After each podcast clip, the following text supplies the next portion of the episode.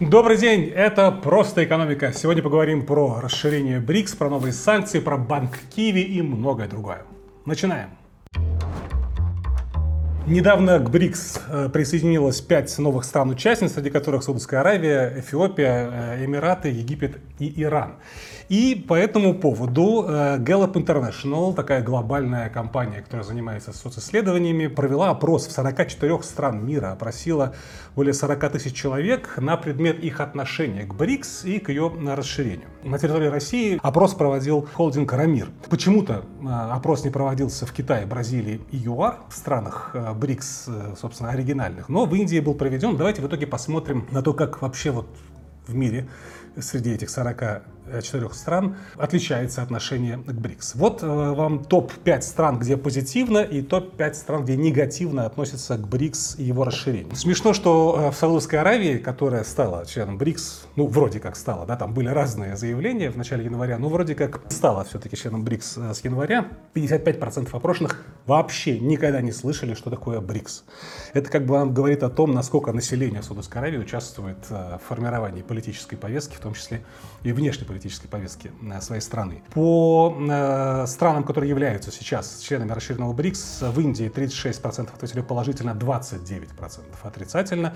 В России 38 за, 4 против, очень мало, то есть это рекордный минимум. В Иране 37 за, 10 против. В Аргентине, которая, э, которую пригласили, но она не стала присоединяться из-за э, позиции нового президента Хавьера Милея 32 положительно, 13 отрицательно. Закроем эту тему вот этой картинкой.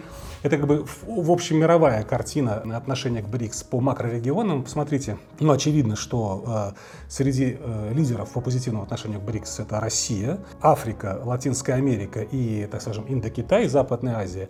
И в Индии тоже высокая доля, ну и на Ближнем Востоке тоже немало хорошо, хорошо относящихся к России. В Индии много людей хорошо относятся, но там же и большой антирейтинг рейтинг у БРИКС, 29 против.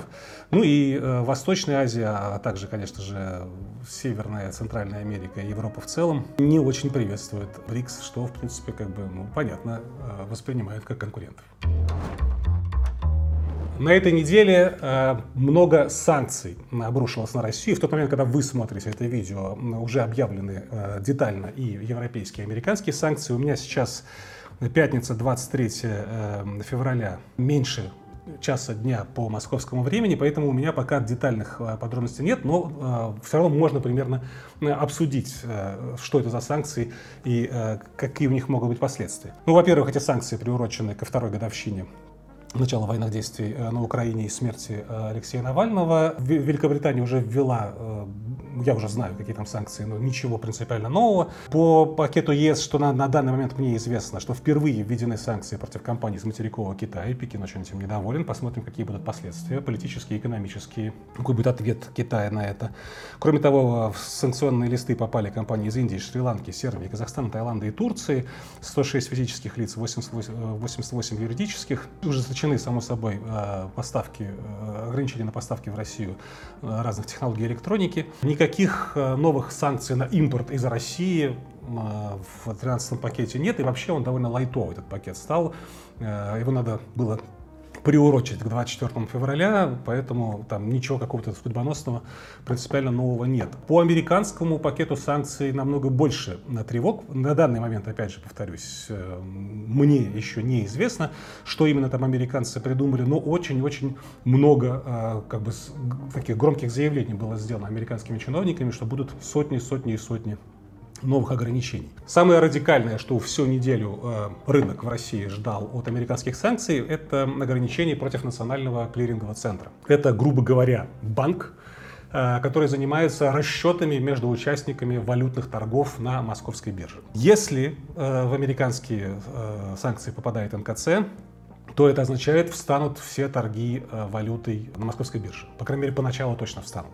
Потому что у НКЦ есть корреспондентские счета в американских банках, в европейских банках. Никто еще, кстати, ни Европа, ни США против НКЦ не вводили санкции. Против НРД есть уже, а против НКЦ еще никто не вводил. Что это может означать? Это э, приведет к удару по валютным торгам, это приведет к осложнению операций по обмену в валюте, что валюты, э, что ударит по экспортным импортным операциям. Курс будет определяться уже на межбанковских торгах, то есть банки друг другу будут как-то продавать валюту, ЦБ будет видеть э, цены, по которым валюта переходит из банка в банк, и будет объявлять некий курс.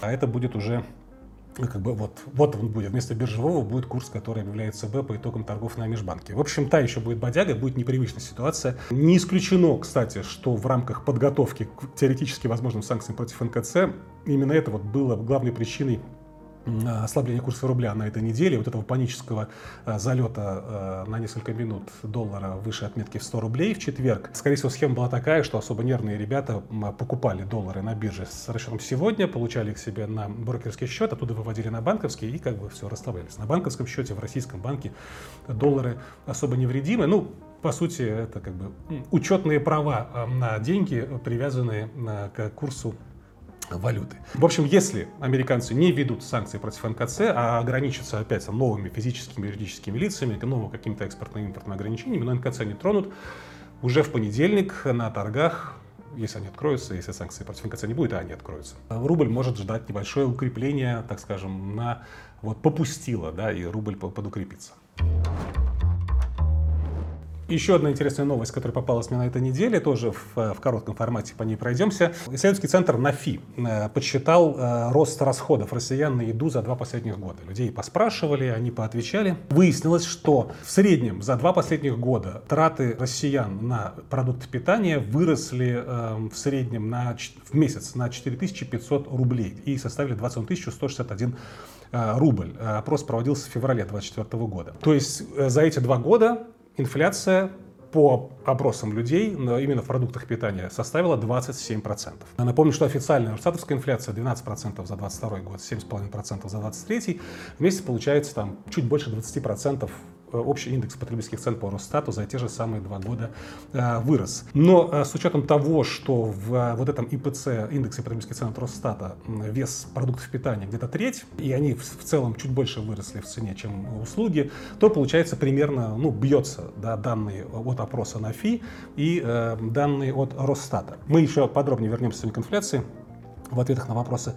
А, кстати, ответы на вопросы переехали на Бусти, если что. А, в исследовании в этом от НАФИ есть любопытная а, разбивка по тому, а, насколько выросли траты россиян на продукты питания в зависимости от способа, которым эти продукты питания доставляются к ним домой. Сами вы идете ногами в магазин, частично заказываете онлайн, частично покупаете сами в магазине, либо полностью покупаете онлайн. И вот по последним вот этим данным на февраль 2024 года, чем менее офлайновый способ покупки товаров, тем больше люди тратят на продукты питания. Это вам э, как бы такой э, маленький интуитивный совет. Чем больше вы увлекаетесь сервисом доставкой, тем больше вы переплачиваете за еду. Наверное, закончу эту тему вопросом к вам. Что вы скажете? Как лично ваши траты на еду за последние два года изменились. 20,5% от Росстата на 27% от НАФИ, либо больше, либо меньше. Оставляйте э, свои наблюдения в комментариях. Я думаю, вам будет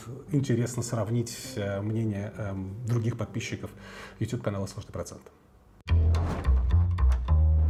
Ну и перейдем э, к более основательным темам этой недели. Киви Банк. С него начнем. Э, Центральный банк Российской Федерации отозвал лицензию на этой неделе у Киви Банка. 21 февраля это случилось. Впервые за последние полтора года у кого-то в России ЦБ отозвал э, лицензию банковской деятельности.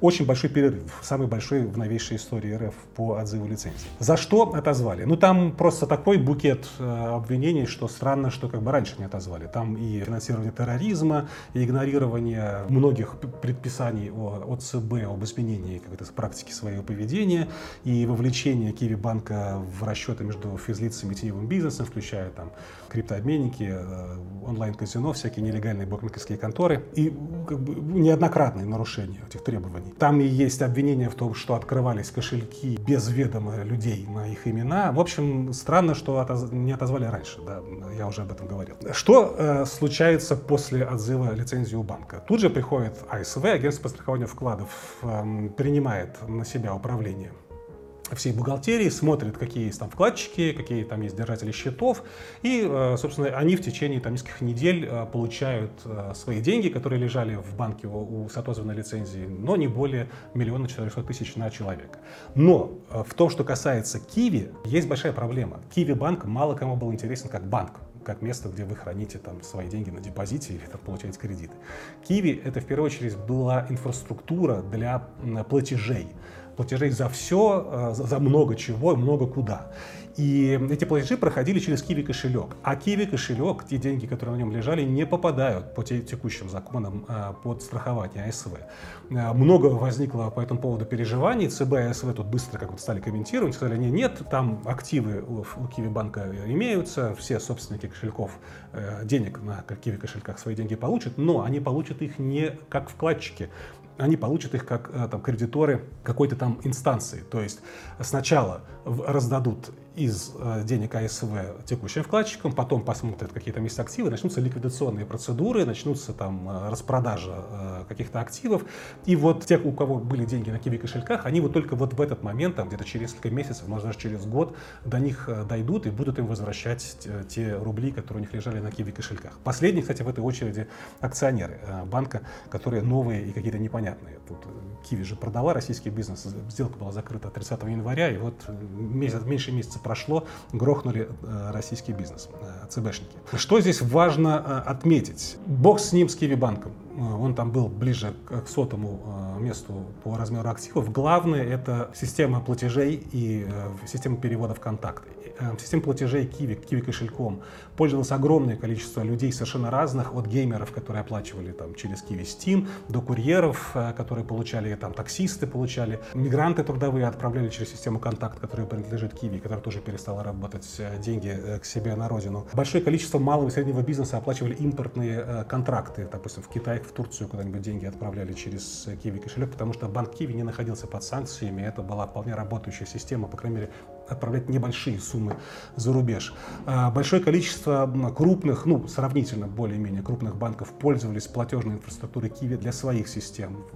В день отзыва лицензии легли некоторые платежные сервисы у Райфайзенбанка, у Металлинвестбанка, у банка «Точка», у ВТП банка. В общем, эм, налицо э, новая большая проблема у тысячи, если может десятков тысяч э, людей по тому, как оплачивать э, привычные операции, привычные им как, через Киви, либо получать деньги, как они раньше получали через Киви кошелек или через систему контакт.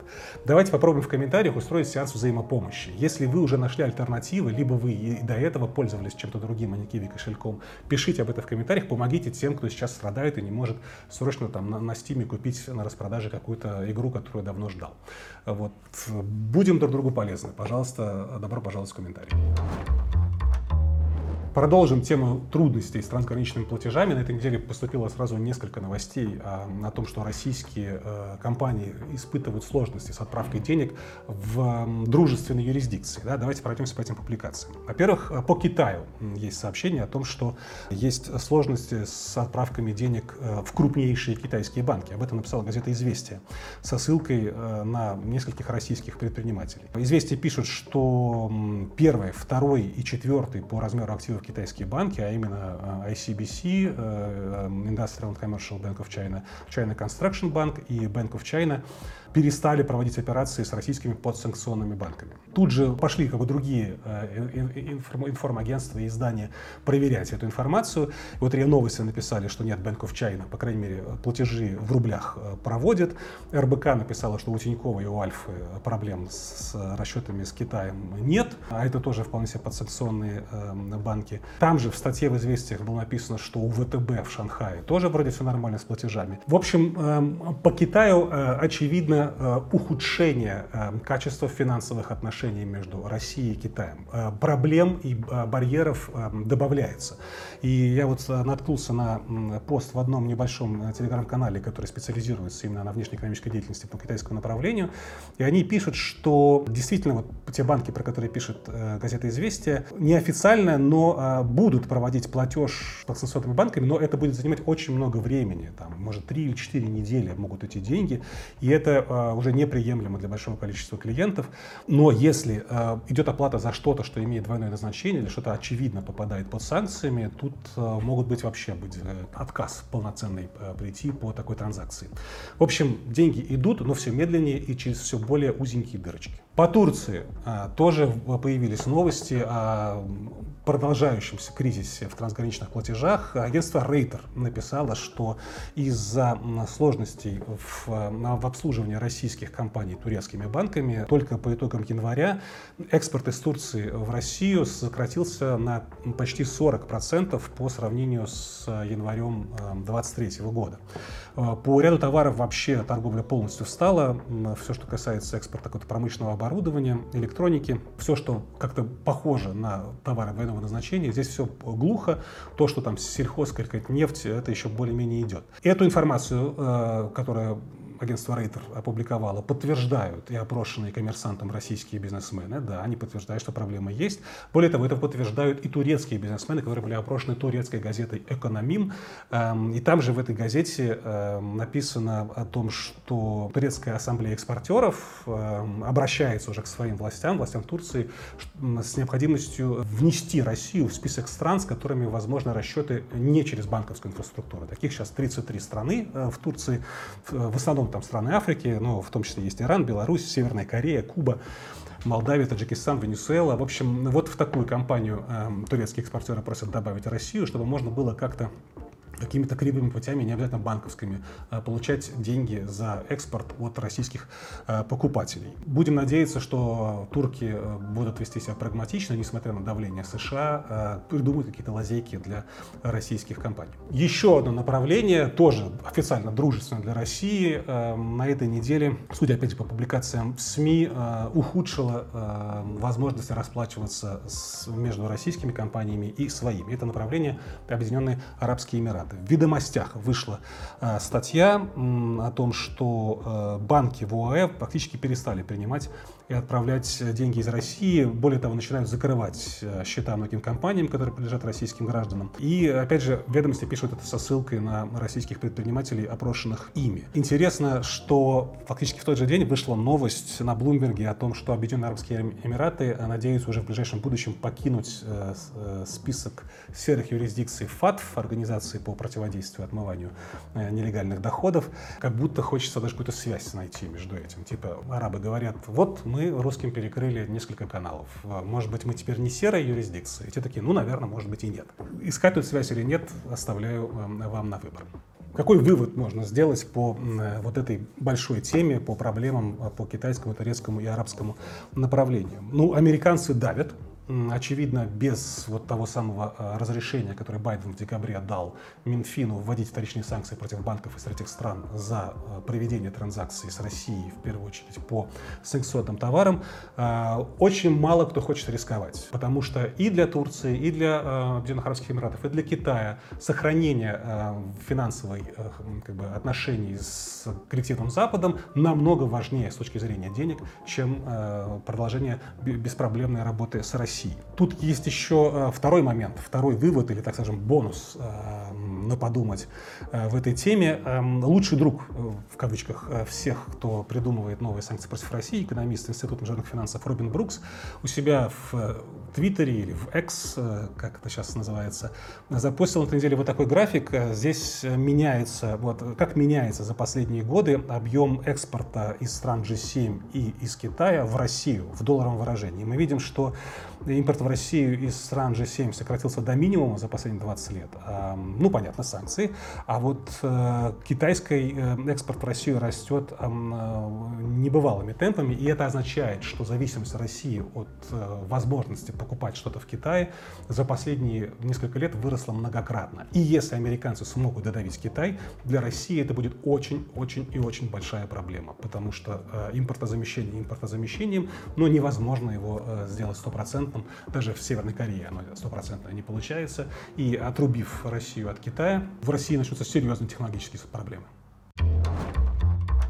Ну и э, напоследок еще одна такая обзорная тема. Навалила новостей про э, россиян и их автомобили. Так это объясним. Автомобильная тема. Давайте так назовем. Давайте пройдемся по этим публикациям. Коммерсант пишет о итогах а, исследования, которое провел, провела аудиторская компания B1. В общем, россияне открыт, а, откладывают покупку автомобиля в нынешнее время больше и чаще, э, чем они это делали в 2021 году. 8% опрошенных в 2023 году отказались вообще от покупки покупки новой машины, 57% опрошенных отложили покупку новой машины на год-два вперед.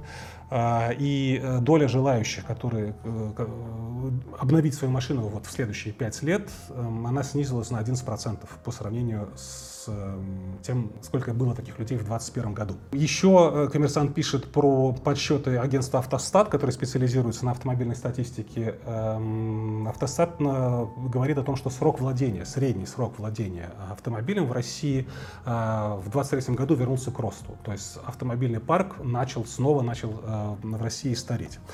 Те, кто ездит на «Ладах» э, в среднем теперь 8,4 года, на них ездят против 8,3 э, в 2022 году. В целом в массовом сегменте тоже удлиняется срок владения в премиальном даже в премиальном растет. Э, на дорогих машинах тоже люди предпочитают подольше ездить. Причина э, того, что люди откладывают покупку новой машины, в том, что дефицит предложений, эм, и он особенно острый в сегменте ниже 2,5 миллионов рублей по цене. Там вообще только фактически продукция АвтоВАЗа.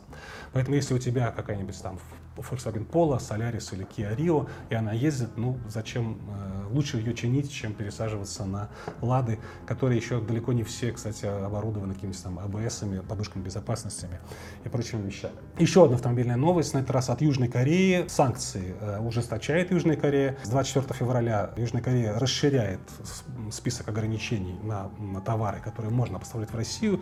Там э, много разных пунктов, в том числе там тяжелое строительное оборудование, аккумуляторные батареи, Э, всякие компоненты и механизмы для авиации, но в том числе и поддержанные автомобили с двигателями объемом ровно 2000 кубических э, сантиметров. Раньше, с 2022 года, Россия ограничила э, экспорт новых автомобилей, потом в 2023 году они запретили экспорт поддержанных автомобилей с объемом двигателя больше 2 кубиков, и вот сейчас ровно 2 кубика тоже попали под запрет, это довольно распространенный двигатель на корейских автомобилях, по крайней мере объем рабочий. Это означает дальнейшее сокращение относительно свежих, хотя и бэушных автомобилей автомобилей скорее на российском рынке. Но есть и хорошие новости. Это следующая публикация в газете «Известия». Она вышла, они поговорили, журналисты «Известия», с президентом Торгово-промышленной палаты Российской Федерации Сергеем Катыриным, и он обнадежил, ну, будем надеяться, что это так вы воспримете, обнадежил российских автолюбителей, что в России уже появились машины из Ирана, возможно, появятся машины из Индии и электромобили из Уганды. Ну и, наверное, закончить тему э, стоит интересной картинкой от агентства «Автостат», опять же, э, как бы графическое изображение итогов опроса, который «Автостат» провел, так называемое окно Авертона э, по, по отношению россиян к китайскому автопрому. Здесь есть итоги опроса, от, итоги ответа россиян на вопрос, э, стали бы вы владельцем китайского автомобиля 5 лет назад и сейчас. Ну вот посмотрите, как поменялось. Да? 6,4% 5 лет назад были готовы покупать китайцы, сейчас 53%. Ну а категорических отрицателей китайского автопрома, их было вообще 9 из 10, считаете, сейчас таких только меньше трети осталось. Тут понятно, да, тут как бы комментировать нечего. Но с другой стороны, хорошо, что за эти 5 лет, что прошли с вами этот вопрос, китайские автомобили действительно стали лучше. По крайней мере, я помню, когда я покупал свою первую новую машину, это была Hyundai Elantra э, J3 э, комплектация в 2005 году. Эм, это был, наверное, вот первый действительно классный, хороший, сравнимый с японцами по качеству в этом, в этом классе автомобиль за сравнительно более э, низкие, низкий ценник.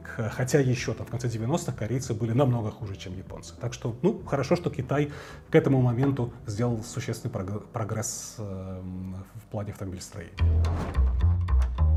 Ну и здесь мы переходим к рубрике «Вопросы Елоховскому», в которой я отвечаю на те вопросы, которые мы собираем через телеграм-канал э, «Сложный процент». Кстати, подписывайтесь на него, ссылка в описании. Э, я напоминаю, что с прошлой недели эм, «Просто экономика» выходит в двух вариантах. В укороченном варианте на YouTube и в расширенном полном э, варианте на Бусти. И здесь, на YouTube, мы вам покажем только те вопросы, на которые я буду сейчас отвечать, которые попали на разбор. А подписчики на Бусти, собственно, смогут э, в полном объеме э, увидеть и ответы на них. Э, так что, если вы хотите участвовать в этой рубрике полноценно, пожалуйста, проходите в описании, там есть ссылка на Бусти сложного процента, подписывайтесь, это совсем недорого, символическая цена, и оставайтесь с нами на там, 40 минут, даже больше, что занимает полный выпуск «Просто экономики». Ну и на сегодня у меня все. Большое спасибо, что вы смотрели, и до встречи на следующей неделе. Пока.